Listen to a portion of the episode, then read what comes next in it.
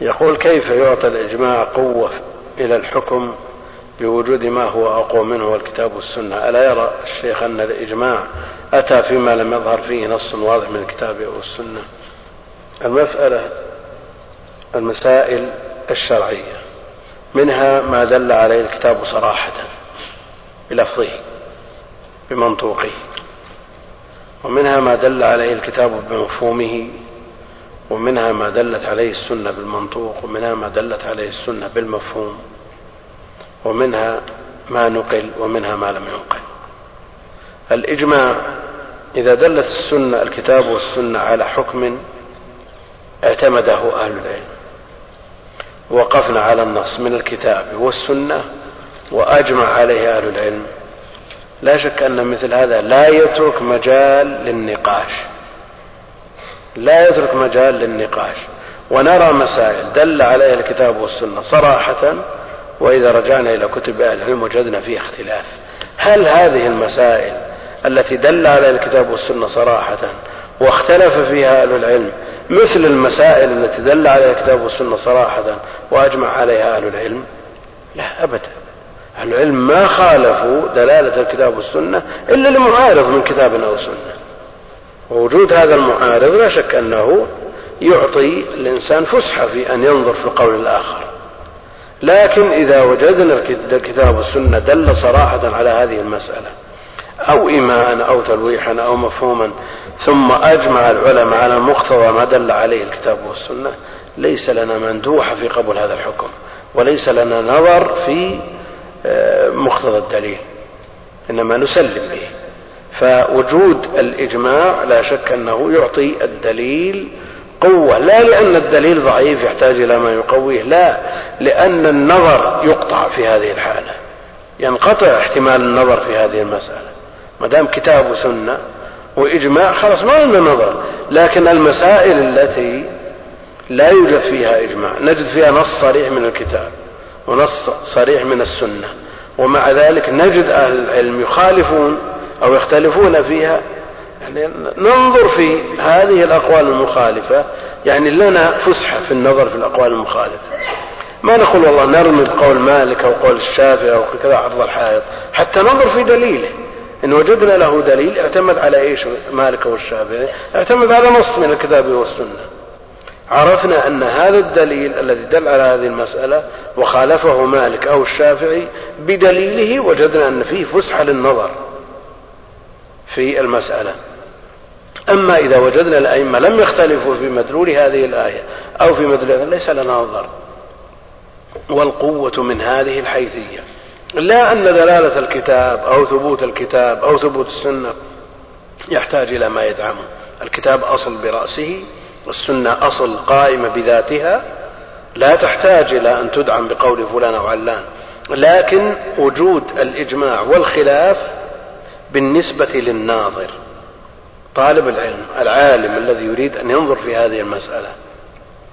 مسألة دل عليها الكتاب والسنة والإجماع خلاص انقطع النظر.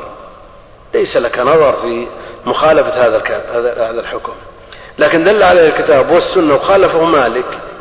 مالك خالف من فراغ أو الشافعي. تنظر لعل له دليل أقوى مما استدل مما استدل به خصمه لعل له دليل ناسخ لهذا الدليل الذي دل على هذه المسألة. فالنظر من هذه الحيثية. بعد هذا يقول المؤلف رحمه الله تعالى ومن النحو واللغة ما يتعلق بهما من نص وظاهر ومجمل وحقيقة ومجاز وعام وخاص إلى آخره. طالب العلم بحاجة ماسة إلى ما يعينه على فهم الكتاب والسنة من لغة العرب. لأن القرآن نزل بلغة العرب والنبي عليه الصلاة والسلام عربي. فلا يفهم كلامه من لا يعرف العربية فلا بد من معرفة العربية. وكم من عالم ظهر الخلل أو ينتسب إلى العلم ظهر الخلل في كلامه على نصوص الكتاب والسنة بسبب جهله ببعض فروع العربية. علم العربية فروع عشرة أو أكثر من عشرة فروع طالب العلم بحاجة إليها كلها. يأخذ من كل من كل فرع منها ما يعينه على فهم الكتاب والسنة. يقول ومن النحو واللغة. عطف اللغة على النحو. النحو فرع من فروع اللغة. لكن إذا عطفت اللغة على النحو فالمراد غير ما يتعلق بالنحو من متنها وفقهها وبقية أبواب العربية وفروعها. فألفية ابن مالك كتاب نحو صرف وليس بكتاب لغة. لسان العرب والقاموس كتب لغة في متن اللغة. المخصص لابن سيدة في فقه اللغة, في فقه اللغة. وهكذا. المقصود أن فروع العربية كثيرة. ما يتعلق بهما من, من يتعلق بالكتاب والسنة. معرفة النص الذي لا يحتمل أكثر من معنى والظاهر هو ما يحتمل لكن مع الرجحان والمجمل الذي يحتمل من غير ترجيح والحقيقة وهي اللفظ المستعمل فيما وضع له والمجاز اللفظ الذي استعمل في غير ما وضع له على خلاف بين أهل العلم في إثبات المجاز وعام وهو ما يتناول أكثر من فرد وخاص ما يتناول فرد أو أفراد مع الحصر ومطلق ما يتناول أوصاف ومقيد بوصف أو أوصاف محصورة. وهذه تقدمت المباحث هذه كلها تقدمت بالتفصيل فيما يشترك فيه الكتاب والسنة. فيما يشترك فيه الكتاب والسنة. ولا يكفي معرفة الفروع فقط. ولا يكفي معرفة الفروع فقط. يعني ما يكفي للاجتهاد أن تقول والله أنا بدرس الزاد من أوله إلى آخره وأفهم الزاد وأحفظ الزاد بأدلته فقط بل لا بد أن تعرف الأصول. كيف تستفيد من الكتاب والسنة؟ تعرف من الكتاب والسنة ما يكفيك لكن كيف تستطيع أن تتعامل مع هذا القدر الذي تحتاجه من الكتاب والسنة؟ لا بد من معرفة الأصول. أيضا ولا يشترط عدالته. يعني المجتهد بإمكانه أن يصل إلى حد الاجتهاد ولو لم يكن عدلا ولو كان فاسقا. ولو كان فاسقا. بمعنى أنه باحتمال أن يصل إلى حد يؤهله للاجتهاد ولو كان فاسقا. وتقدم أن الفاسق لا يعتبر نعم تقدم في لا يكتب لا يعتبر في الإجماع. ولا كافر متأول ولا فاسق. وهنا قال لا تشترط العدالة. يعني بالإمكان أن يكون مجتهد ويعرف الحق بدليله ويتوصل إلى الحق بدليله لكن لا يعتد به إذا أراد أن ينضم إلى أهل الإجماع. يعني نظير الفاسق الذي يحمل الخبر. الفاسق يحمل الخبر يسمع خبر ويحفظه ويضبطه. هذا تلقي تحمل. لكن عند الأداء إذا أراد أن يؤديه ويخبر بغيره ما يقبل حتى يكون عدلا حتى تتوافر فيه شروط القبول. ولا يشترط عدالته ولا حفظ القرآن. ما يشترط حفظ القرآن للاجتهاد وإنما يشترط حفظ آيات الأحكام. ومعرفة آيات الأحكام وعدتها خمسمائة. ولا شك أن مثل هذا الكلام يهون من شأن القرآن عند طلاب العلم ولا يعين على حفظ القرآن. وحفظ القرآن أمر في غاية الأهمية بالنسبة لطالب العلم. بل هو آيات بينات في صدور الذين أوتوا العلم. لابد أن يكون محفوظا لطالب العلم. مسألة يشترط ويضل مسألة ثانية لكن لا شك أن عدم حفظ القرآن خلل في طلب العلم ويعينه على جميع العلوم. قد يقول قائل وأنا حاولت وعجزت أحفظ القرآن. وذلك فضل الله يؤتي من يشاء منهم من يحفظ القرآن بنصف شهر. ووجد من حفظ القرآن بشهر وشهرين وثلاثة وسنة. وجد. لكن أنا أقول عشر سنين وعشرين سنة إذا حفظت سورة نسيت اللي قبلها. وإذا ربطت هذه ضاعت هذه. ما قدرت. هذا يوجد. يوجد. كثير من الناس أيس من حفظ القرآن. لكن مع ذلك عليه أن يتابع عليه أن يثابر ويكتب له ما ما يرجوه إن شاء الله تعالى إذا بذل ما يستطيع. وابن القيم رحمه الله يقول أهل القرآن الذين هم أهل الله وخاصتهم أهل العناية به أهل العناية به في قراءته في تلاوته في تدبره في العمل به في الاستنباط في تعلمه في تعليمه ولو لم يحفظوه ولو لم يحفظوه. وعلى كل حال حفظ القرآن غنيمة غنيمة لطالب العلم يعينه على جميع العلوم ويتجزأ الاجتهاد يتجزأ الاجتهاد. يعني لا يلزم أن يكون المجتهد مجتهد في جميع أبواب الفقه. ما يمنع أن يكون هذا مجتهد في أبواب الحج مثلا. في مسائل الحج مجتهد. وهذا مجتهد في أبواب الحيض مثلا. هذا مجتهد في أبواب المعاملات. هذا مجتهد في الفرائض. وهكذا يتجزأ الاجتهاد. من أهل العلم من لا يرى تجزؤ الاجتهاد. بل يكون لديه الأهلية للنظر في جميع الأبواب. لأنه قد يحتاج في هذا الباب من الباب الذي قبله والى الباب الذي بعده. وإذا كان على جهل من الباب الذي قبله لا يمكن أن يتم النظر له في الباب الذي يريد النظر فيه. والمصيب في المسائل الظنية واحد. المصيب واحد. يعني اختلف في هذه المسألة على قولين على ثلاثة. هل نستطيع أن نقول الثلاثة كلهم مصيبون؟ يعني الحق يتعدد. الحق مع زيد ومع عمرو ومع بكر. الحق في مع من قال يجوز ومع من قال لا يجوز. مع القول ونقيضه ما يمكن. الحق واحد والمصيب عند الله جل وعلا واحد.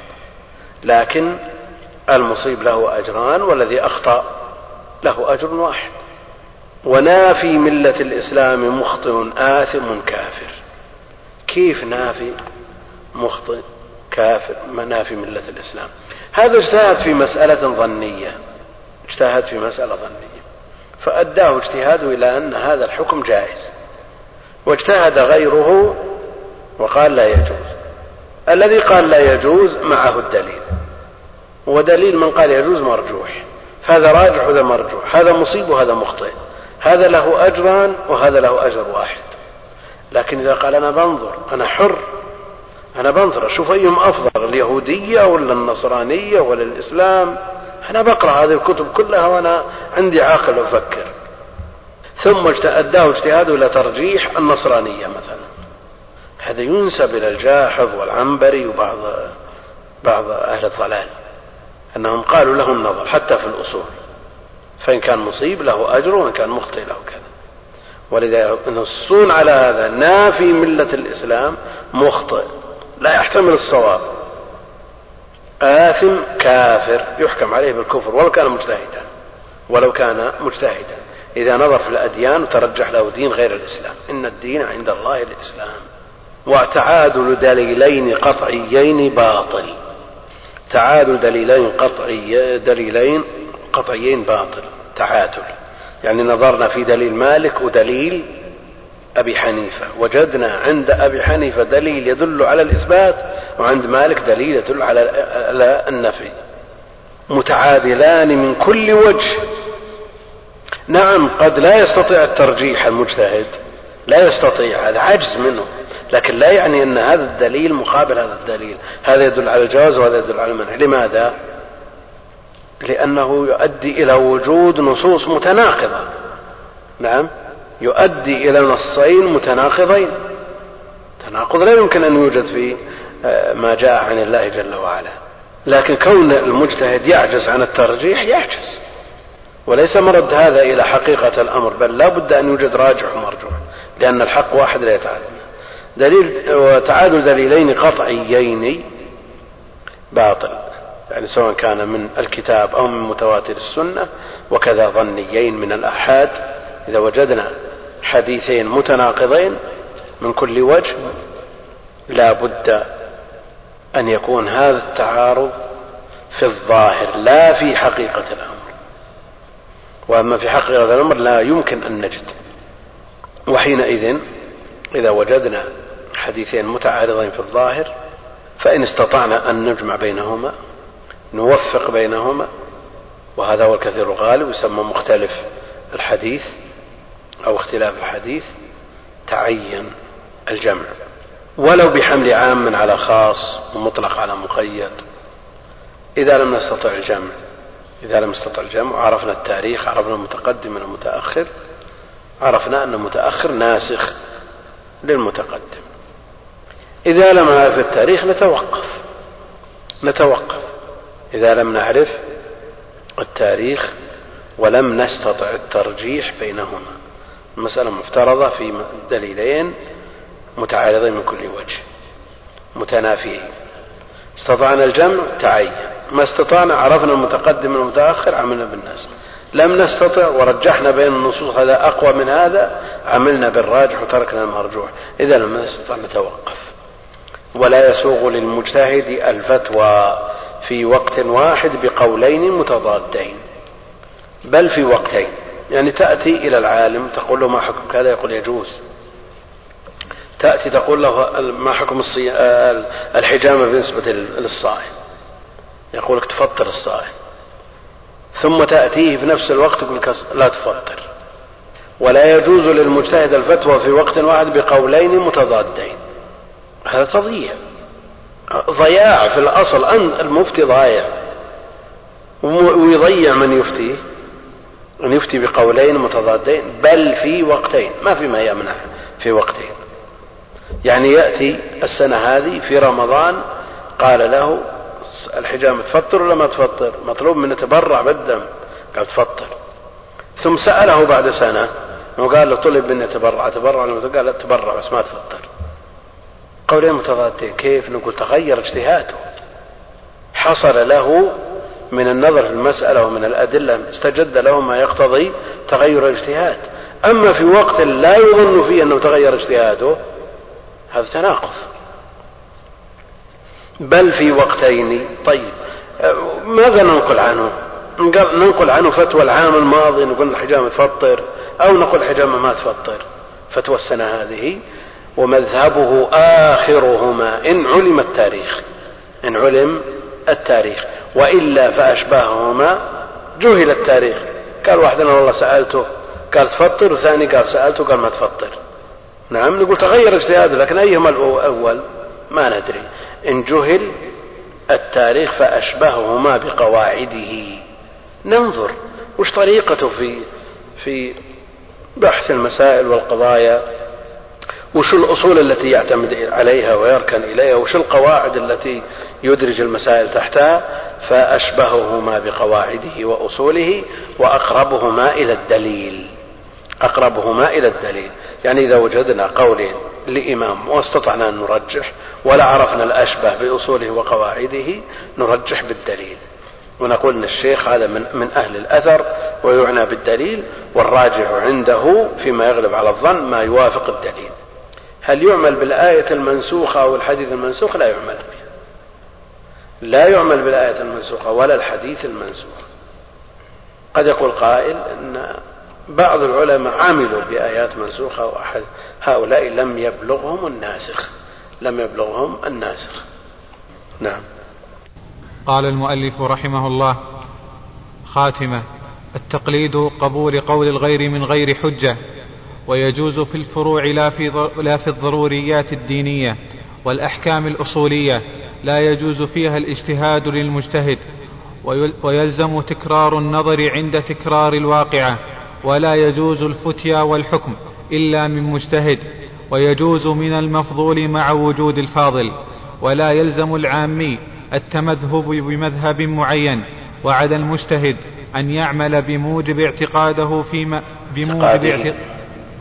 بموجب اعتقاده. نعم عفوا وعلى المجتهد أن يعمل بموجب اعتقاده فيما له وعليه. وله رد الفتوى. رد. نعم.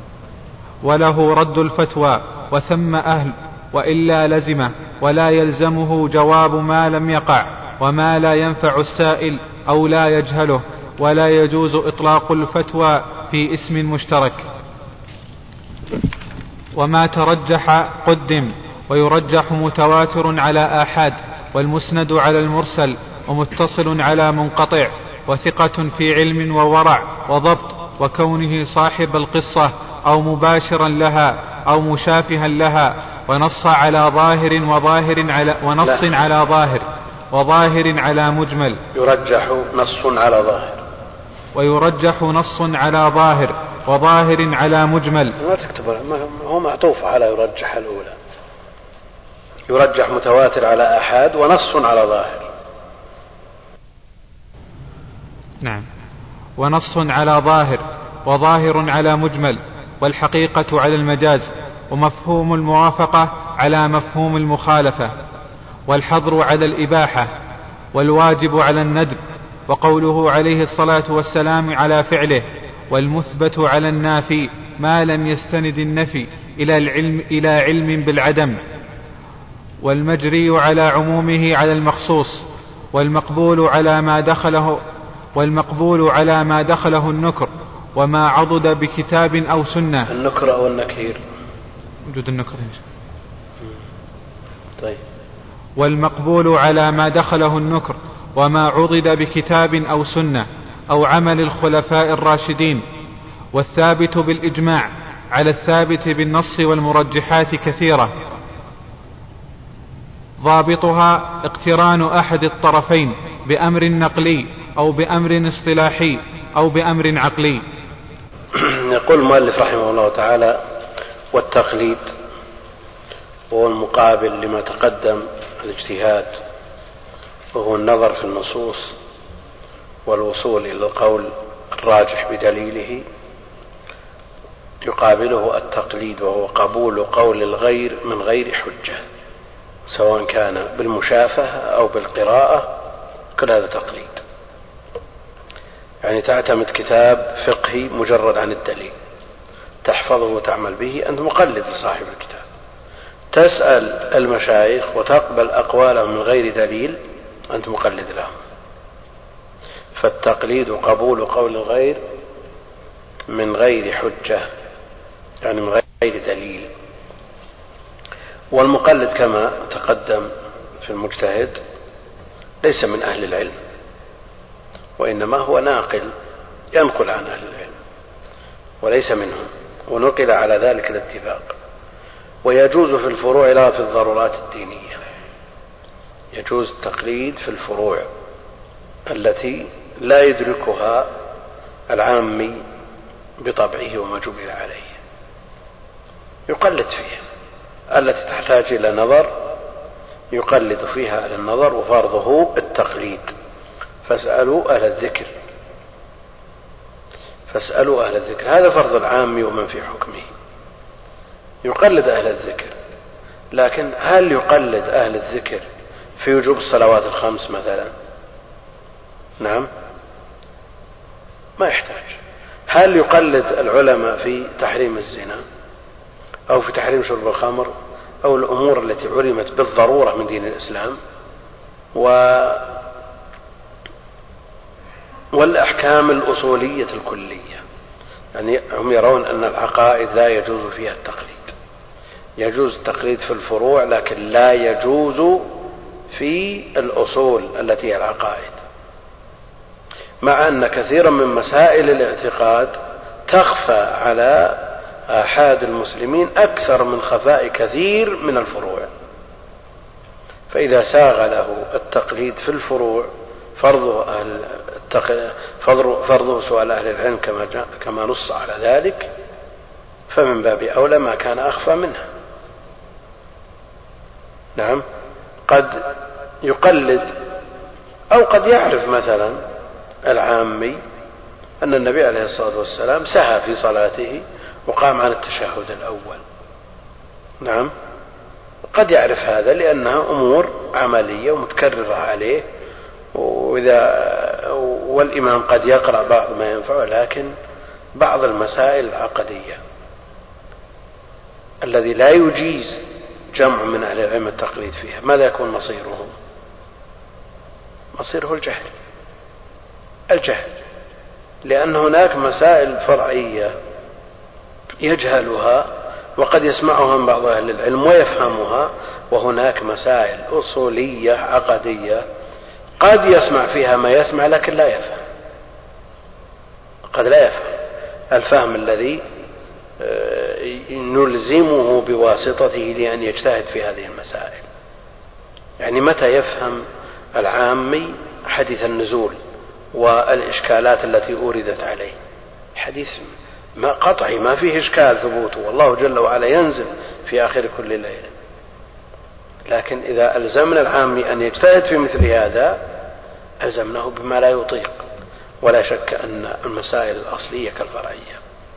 يجوز فيها التقليد العام وهو فرضه. نعم مسائل الضرورية من مسائل الاعتقاد كالمسائل الضرورية من مسائل الفروع. لا يخفى عليه وجوب الصلوات الخمس ولا يخفى عليه وجود الرب جل وعلا. وأنه لا يشبهه شيء وأنه منزه عن النقائص والعيوب. فهناك مسائل فرعية من الأصول يقلد فيها العامي كما يقلد في المسائل الفرعية من الفروع. ولا يجوز فيها الاجتهاد للمجتهد لا يجوز فيها الاجتهاد للمجتهد يعني المسائل الأصولية. متى ما يجوز فيها الاجتهاد للمجتهد؟ ولا التقليد للمقلد وش اللي يجوز؟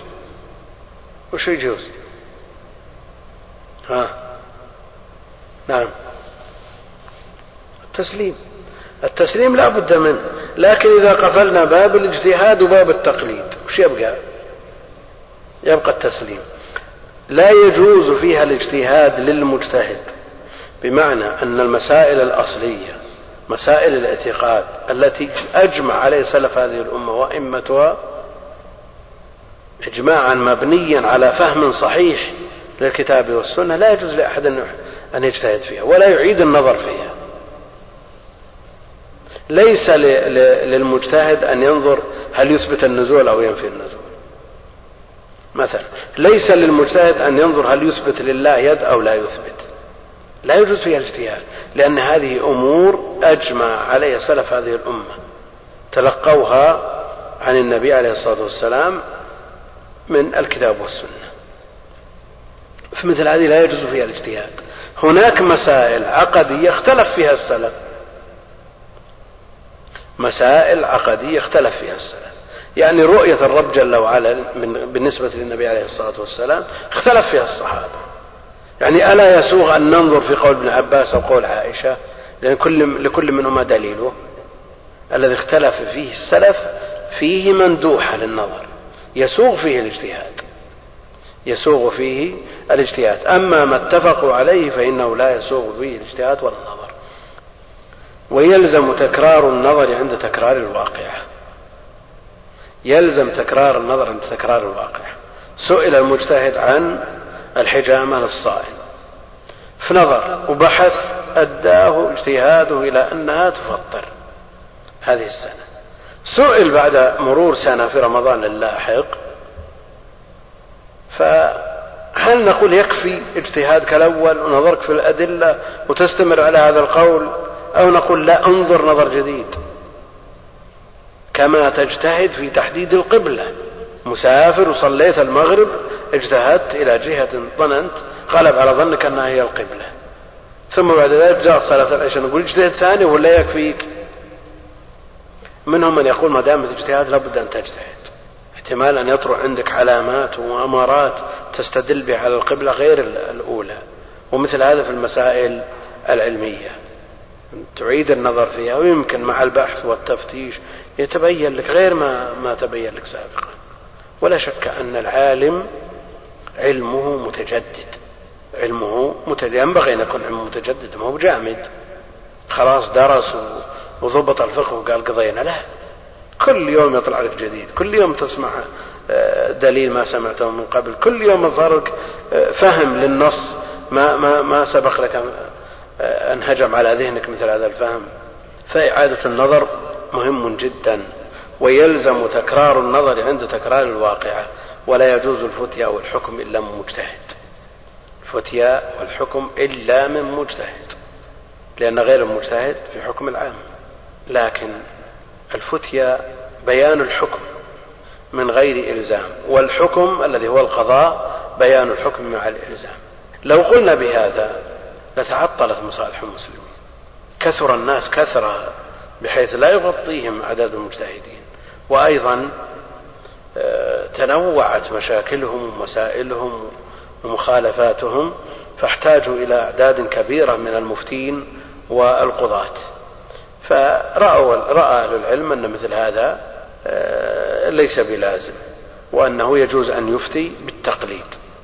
لكن يكون موقفه موقف الناقل إذا سئل ما يقول أنا والله ما, ما عندي ما عندي أدلة ولا عندي شيء يقول الشيخ الفلاني يقول كذا.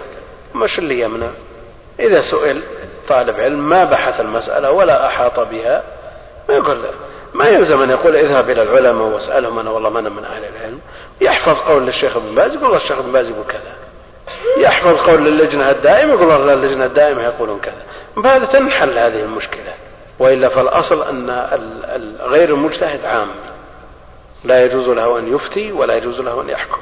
لكن لو اشترطنا الاجتهاد في جميع المفتين واشترطنا الاجتهاد في الاجتهاد في جميع القضاة تعطلت مصالح المسلمين فيكون دوره دور الناقل.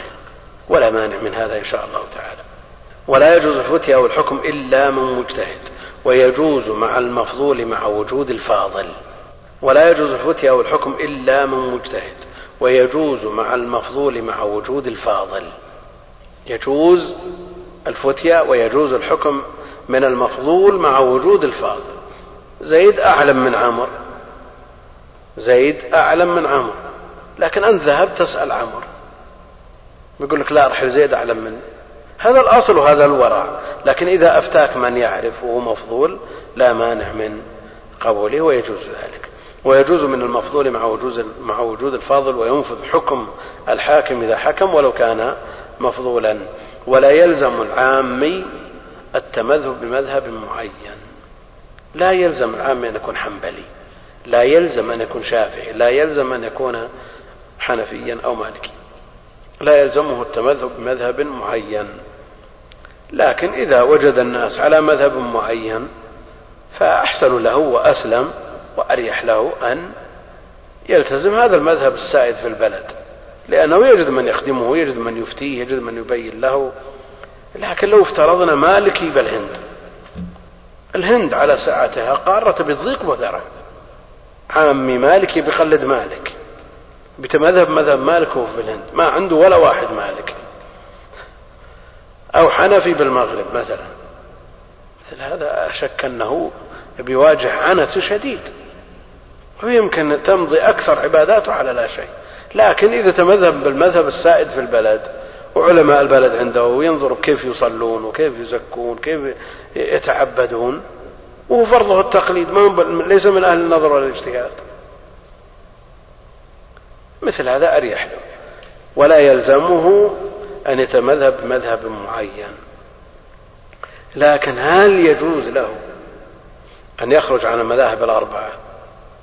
يقول والله الأوزاعي إمام متذهب مذهب. الطبري إمام الثوري إمام متذهب مذهب أتبعه أو يكون ظاهري مثلا. يعني مسألة مفترضة في من عنده مبادئ علوم. طالب في كلية شرعية ما تأهل للاجتهاد ما تأهل لكن يقول أنا بصير ظاهري. يجوز ولا ما يجوز؟ من أهل العلم من يلزم بالمذاهب الأربعة بحيث لا يجوز الخروج عنها. من يلزم حتى قال القائل ولا يجوز الخروج عن المذاهب الأربعة ولو خالفت الكتاب والسنة وقول الصحابة. لكن هذا شطط. شطط هذا. وعلى المجتهد أن يعمل بموجب اعتقاده فيما له وعليه. على المجتهد أن يعمل بموجب اعتقاده فيما له عليه. يعني يعمل فيما أداه إليه اجتهاد وما يدين الله به. ما يقول والله أنا أداني اجتهادي إلى كذا لكن الناس يعملون. لا. أو الشيخ الفلاني أفتى بكذا. نعم قد يكون من المصلحة ألا يبدي ما أداه إلى اجتهاده لئلا يشوش على الناس لأنه الناس على عمل بين وعلى دليل واضح ويقلدون من تبرأ الذمة بتقليده.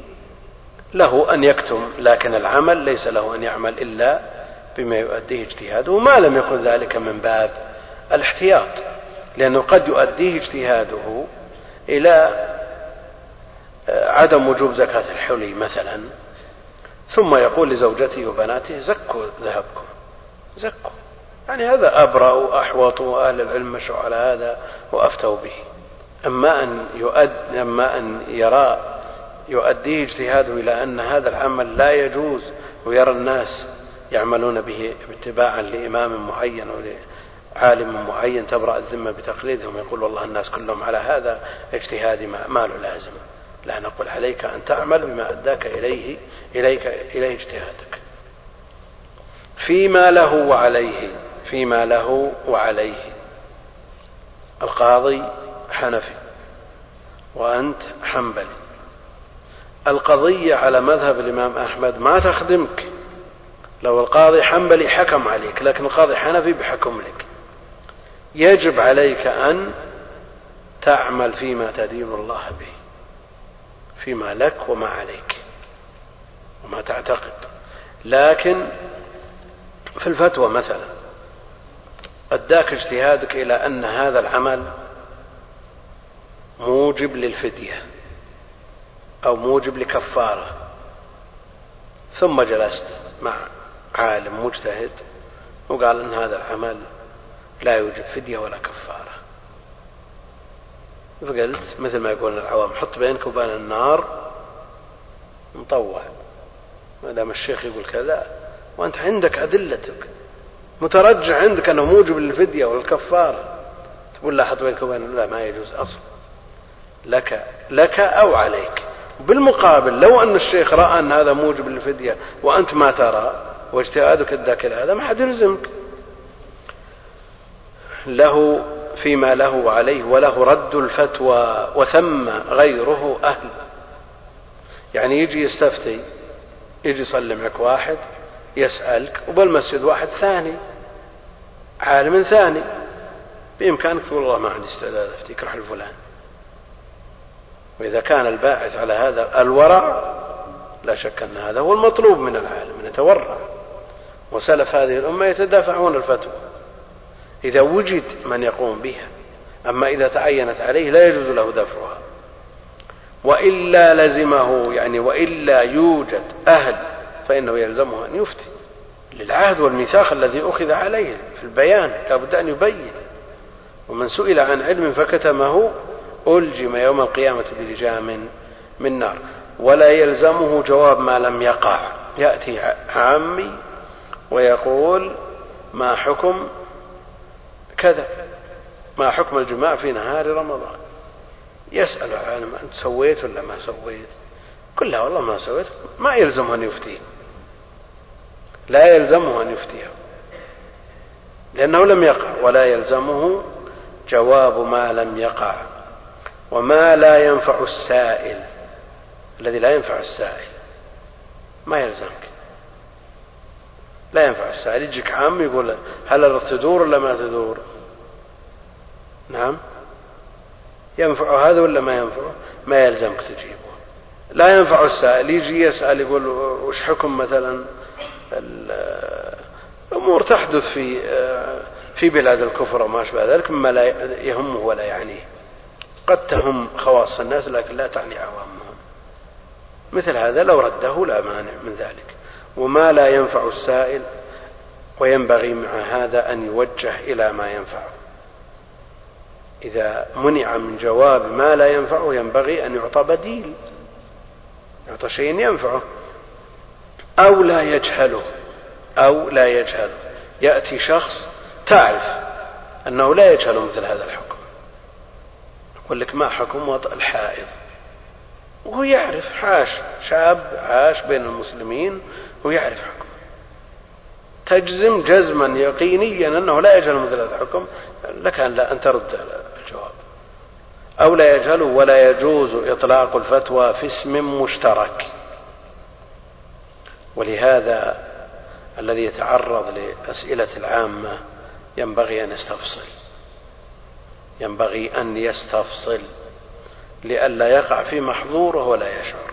يفتي بجواز والمسؤول عنه محرم لأن اللفظ مشترك.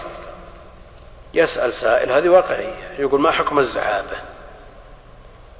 الشيخ يعرف الزعابة. من أهل نجد مثلا؟ الزعابة استخراج الماء من البئر بالدل وهذا اللي إحنا نعرف. قال الزعابة ما فيها شيء. الزعابة عندهم ذبيحة تذبح للجن أول ما يسكن البيت. شرك أكبر. لابد من الاستفصال. لما سأل هذا السؤال يوجس ريبة في ذهن المفتي. لأن ما يمكن يسأل عام عن عن شيء واضح مثل هذا. لازم إيش الزعابة؟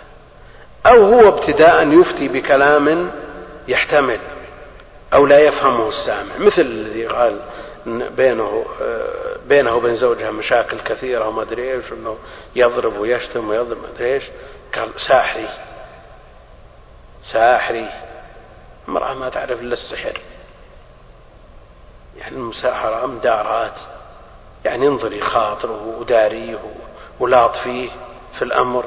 لكن لا تسحروا هنا ولا هناك؟ في بلدهم المشكلة طامة هذه. فلا يفتي بكلام مشترك. يفهم على غير مراد المفتي. وما ترجح قدم. ترجح عندك أن الحجامة تفطر الصائم تفتي بها وتقدمها على القول المرجوح ولو كان له حظ من النظر. ترجح لك أن من أخر القضاء إلى رمضان آخر عليه الفدية تفتي بها. أو العكس. تفتي بما تدين الله به ما ترجح عندك تفتي به.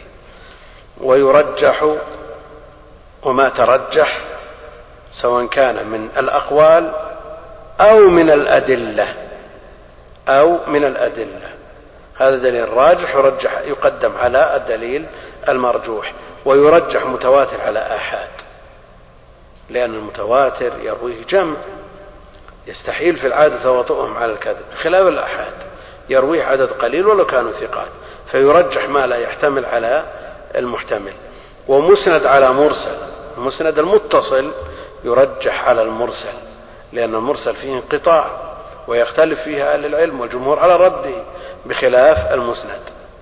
ويوجد من يقول أنه يرجح المرسل على المسند لكن هذا قول شاذ شاذ وحجتهم في ذلك أن من أرسل فقد ضمن. ومن أسند أحالك. لما ذكر الرجال رجال الإسناد كلهم قال خلاص شأنك بهم. انظر في أحوالهم. لكن لما حذف منهم من حذف ضمن من حذفه. لكن عامة أهل العلم على ترجيح المرسل على المسند على المرسل. ومتصل على منقطع مثله. لأن الانقطاع والإرسال جهالة.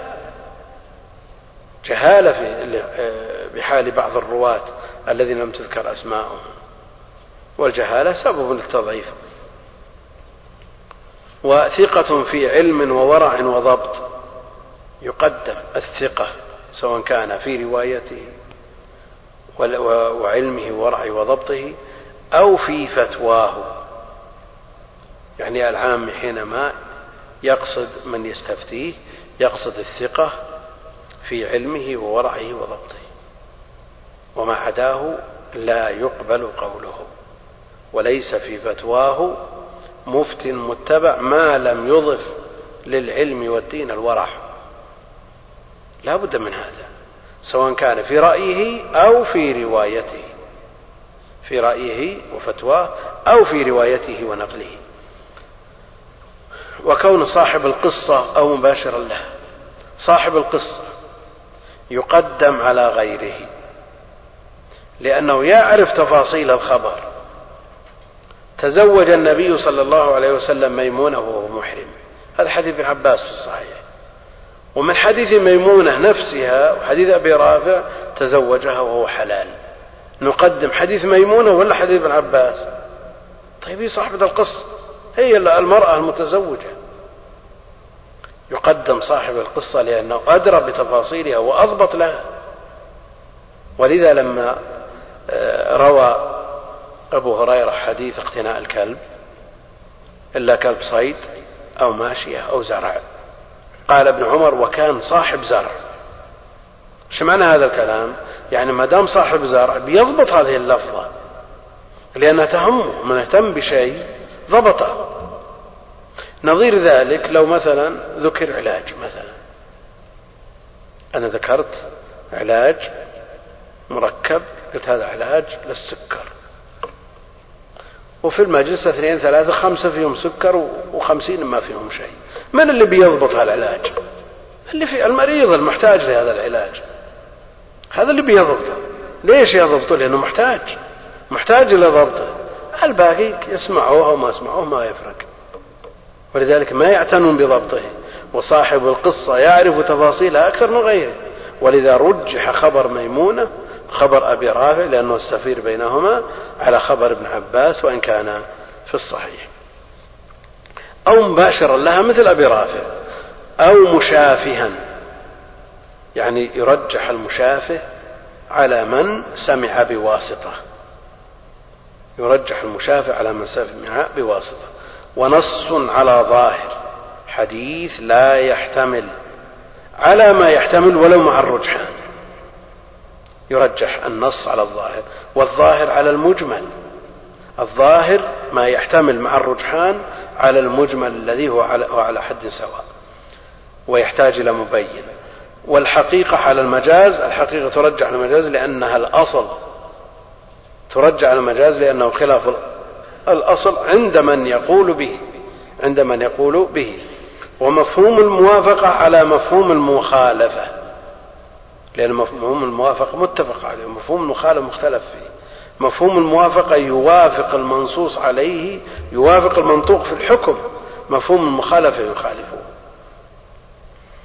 يقول المؤلف رحمه الله مفهوم الموافقة على مفهوم المخالفة. في حديث القلتين له منطوق. إذا بلغ الماء قلتين لم يحمل الخبث. مفهوم الموافقة إذا بلغ الماء ثلاث قلال لم يحمل الخبث. مفهوم المخالفة إذا لم يبلغ القلتين فإنه يحمل الخبث. مفهوم الموافقة فيه قوة. أليس أقوى من المنطوق؟ إذا كان الماء قلتين لم يحمل الخبث ثلاث قلال من باب أولى فيه قوة بينما مفهوم المخالفة فيه ضعف في هذا الحديث كثير من أهل العلم ألغى المفهوم. قال الحديث لا مفهوم له. نعمل بمنطوقه ونترك مفهومه. لماذا؟ لأن مفهومه مخالف بمنطوق. إن الماء طهور لا ينجسه شيء. ما دام خولف هذا المفهوم وضعيف بمنطوق وهو أقوى منه فكيف بما كان بما إذا كان المخالف مفهوم موافقة؟ وهو قياس الأولى عند بعضهم. ومفهوم الموافقة على مفهوم المخالفة والحظر على الإباحة. الحظر على الإباحة. إذا دخلت المسجد في وقت النهي أنت مأمور بأن تصلي ركعتين ومنهي عن الصلاة في وقت النهي. الجمهور يرجحون رأيهم بالامتناع عن الصلاة في هذه الأوقات بهذه القاعدة. الحظر مقدم على الإباحة. والواجب على الندب الواجب على الندب يقدم الواجب على الندب لماذا؟ لأن الواجب يترتب على تركه إثم بينما الندب لا يترتب على تركه إثم وقوله, وقوله عليه الصلاة والسلام على فعله. قوله على فعله. طيب. ومن باب أولى على تركه. ومن باب أولى على تركه. فإذا فعل فعلا ونهى عنه أو العكس ترك شيئا وأمر به فالمعول على قوله لأن الفعل يحتمل الخصوصية. النبي عليه الصلاة والسلام قال عمرة في رمضان تعدل حجة معي. وما اعتمر عليه الصلاة والسلام في رمضان. هل نقول ما نعتمر في رمضان لأن الرسول عليه الصلاة والسلام ما اعتمر؟ أو نعتمر اتباعا لقوله عليه الصلاة والسلام وقد يترك العمل رأفة بأمته وشفقة عليها. وقد يعمل الشيء لبيان الجواز. نهى عن الشرب قائما أشرب من شن معلق أشرب من ماء زمزم قائما. فنعمل بقوله وأما فعله عليه الصلاة والسلام فيحتمل الخصوصية أو لبيان الجواز. شاب طالب في المرحلة الثانوية الناس يصلون على جنازة وهو جالس. قوم يا فلان يا محروم قيراط. قال لا أنا أتركها لبيان الجواز. يبين أنها ليست بواجبة. الشرع استقر. استقر الشرع ما يخشى من فرضها الحمد لله أنه ما قال بعد أخشى أن تفرض عليكم. فمثل هذه الأمور تعمل بما يخصك. والنبي عليه الصلاة والسلام له عدة اعتبارات. قد يعمل العمل باعتباره إمام أعظم فيقتدي به من في حكمه من الولاة والخلفاء. يعمل العمل باعتباره إمام مسجد إمام صلاة فيقتدي به الأئمة من هذه الحيثية ويعمل العمل باعتباره أسوة وقدوة للأمة كلها وحينئذ الكل يقتدي به عليه الصلاة والسلام. والذي لا يفرق بين هذه الأمور قد يقع في المخالفة وهو لا يشعر. قد يقع في المخالفة ولا يشعر. أن يأتي شاب. شاب ليست له أدنى مزية. في المسجد جمع غفير أعلم منه وأفضل منه. والمسجد في مكة أيام الحج. المسجد فيه عشرين صف. ثم يدخل هذا الشاب وينحر المحراب. ويصلي بهم ركعتين الظهر يقول أتموا فإن قوم سافرون حصل هذا. حصل إرباك للناس كلهم. صفين أو ثلاثة مقيمين قاموا يتمون البقية ناوين الإتمام لأن باعتبار أن الإمام مقيم. فهل يتمون أو يقصرون تبعا له هو ما له ميزة. النبي عليه الصلاة والسلام صلى بالناس وهو مسافر وقال أتموا باعتبار. باعتبار أنه الإمام الأعظم الأعلم الأفضل الأتقى الأورع القدوة. ثم تأتي مالك؟ أدنى مزية وتقدم الناس وتأثمهم اللي, اللي يجلس واللي يسلم واللي يقضي. علشان إيش؟ فاللي ما يدرك مثل هذه الأمور قد يقع في مثل هذه المخالفة. النبي عليه الصلاة والسلام باعتباره إمام صلاة يقول أشياء. يقول مثلا سمع الله لمن حمده. ثبت عنه أنه قال عليه الصلاة والسلام سمع الله لمن حمده. وقال أيضا وإذا قال سمع الله لمن حمده فقولوا ربنا ولك الحمد. فعلى هذا الذي يقتدي به المشار إليه بقوله وإذا قال سمع الله لمن حمده. وأما المأموم فنصيبه فقولوا ربنا ولك الحمد. فالنبي عليه الصلاة والسلام يعمل أمور باعتباره إمام صلاة يقتدي به الآئمة. النبي عليه الصلاة والسلام دخل الجمعة وصعد المنبر ما صلى ركعتين. وقال للجالس هل صليت ركعتين؟ قال لا. قال قم فصلي ركعتين. يقول بقتدي عن النبي عليه الصلاة والسلام واجلس ما صلي. إمام يقتدي به الأئمة. يصعد المنبر ولا يصلي. بينما أنت نصيبك نصيب المأموم الذي جلس وأمر بالصلاة. والمثبت على النافي. المثبت على النافي لأن مع المثبت زيادة علم خافيت على النافي. المثبت معه زيادة علم خافيت على النافي. ما لم يستند النفي إلى علم بالعدم. أثبت شيء؟ أثبت شيء. ونفاه الآخر. قال طيب أعرف الذي أثبته؟ لكني أنفيه. ما يخفى علي إثباته. لكنه انتفى. أو أنفيه من الأصل. مثال ذلك قال زيد أن عمرا قتل بكرا. هذا مثبت للقتل. قال خالد زيد لم يقتل بكر. نقول المثبت مقدم على النافي ولا ننظر؟ ننظر. نقول أنت يا خالد الذي قلت أن زيد لم يقتل عم آه، بكر لم يقتل بكر. متى شفت بكر أنت؟ قال شفته يوم الأربعاء. لكن قال الثاني المثبت قتله يوم الخميس. نقدم المثبت حينئذ. لكن لو قال خالد أنا رأيته يوم الجمعة. هذا يثبت علمه بالعدم بعدم القتل.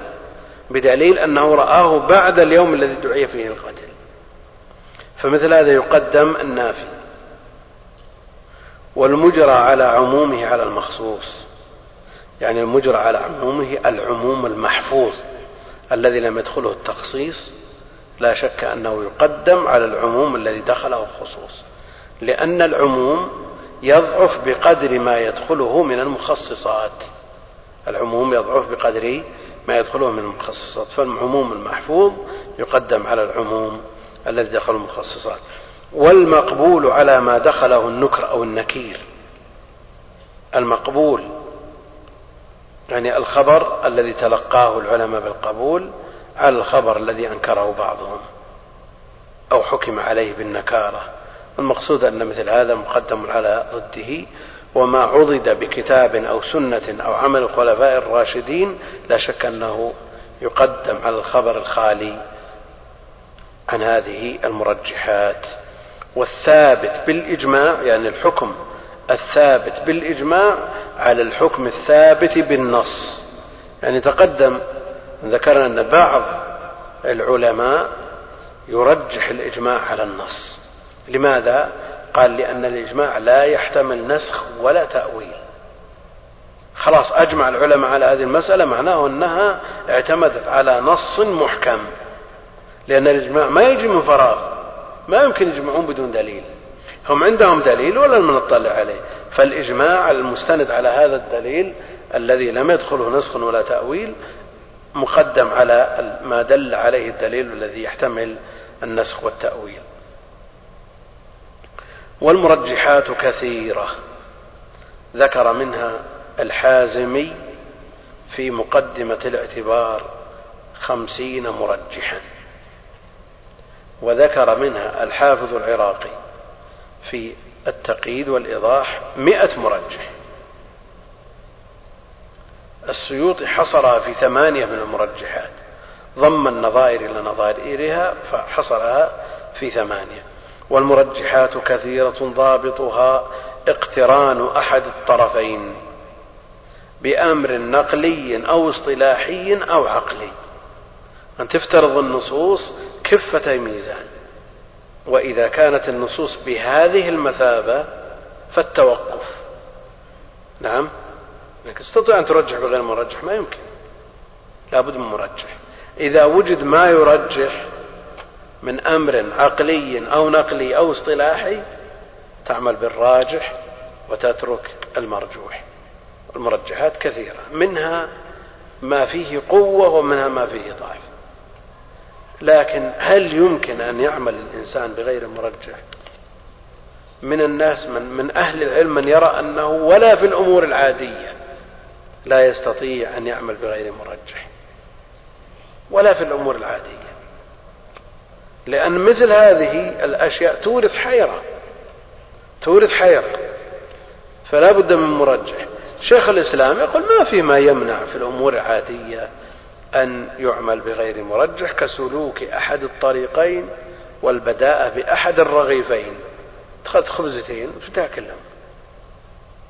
وما أي ما فيه أي ميزة لأحدهما على الآخر. تبدأ بأيهما. قد يقول مرجح كون هذا فوق هذا أقرب لك ولا هذا يمين ولا هذا أقرب لك قد يوجد مرجحات تخفى على النظر وقد يهجم الإنسان على أحدهما من غير مرجح. والأمر فيه سهل هذا.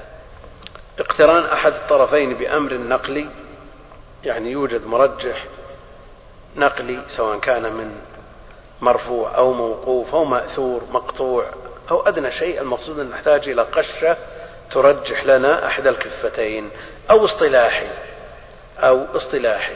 يعني الاصطلاح يؤيد الجاري الذي جرى عليه أهل العلم يؤيد ترجيح هذا النص أو عقل أو عقلي. أو عقلي. لأن العقل لا شك أنه هو النظر. هو النظر الذي يوازن بين النصوص. النصوص كيف يوازن بينها بالنظر؟ استعمال العقل والاجتهاد. والاجتهاد أصله عقل. والعقل لا يلغى بالكلية كما أنه لا يعتمد عليه استقلالا. العقل يتبع النص. لا يستقل بالحكم ولا يلغى بالكلية. يعني مقتضى الاستقلال هو قول المعتزلة ومقتضى الإلغاء هو قول الأشعرية. فلا هذا ولا هذا. أهل السنة ينظرون إلى أن العقل له دور وله نظر وينظر في النصوص ويحسن أيضا. ويقبح يرى الحسن حسن ويرى القبيح قبيح لكن ليس له أن أن يستقل بشيء من هذا إنما هو يدور مع النصوص. ولذا لا تجد عقل سليم يخالف نصا صحيحا صريحا. ولشيخ الإسلام ابن تيمية رحمه الله تعالى كتابه العظيم موافقة صحيح المنقول لصريح المعقول الذي اسمه درء تعارض العقل والنقل. فلا تعارض بين العقل والنقل. لا تعارض بين العقل والنقل. فلا بد إذا وجد التعارض وإنكار النص بالعقل لا بد أن يكون العقل غير صريح أو النقل غير صحيح. وإلا فالعقل الصريح السوي الفطرة المستقيمة لا يمكن أن تتعارض مع النص الصحيح. انتهى الوقت. انتهى الكتاب. والله أعلم. وصلى الله وسلم وبارك على عبده ورسوله نبينا محمد وعلى آله وصحبه أجمعين. جزى الله فضيلة الشيخ خير الجزاء. وجعلنا الله وإياكم ممن يستمعون القول فيتبعون أحسنه. وتقبلوا تحيات إخوانكم في تسجيلات الراية الإسلامية بالرياض والسلام عليكم ورحمة الله وبركاته.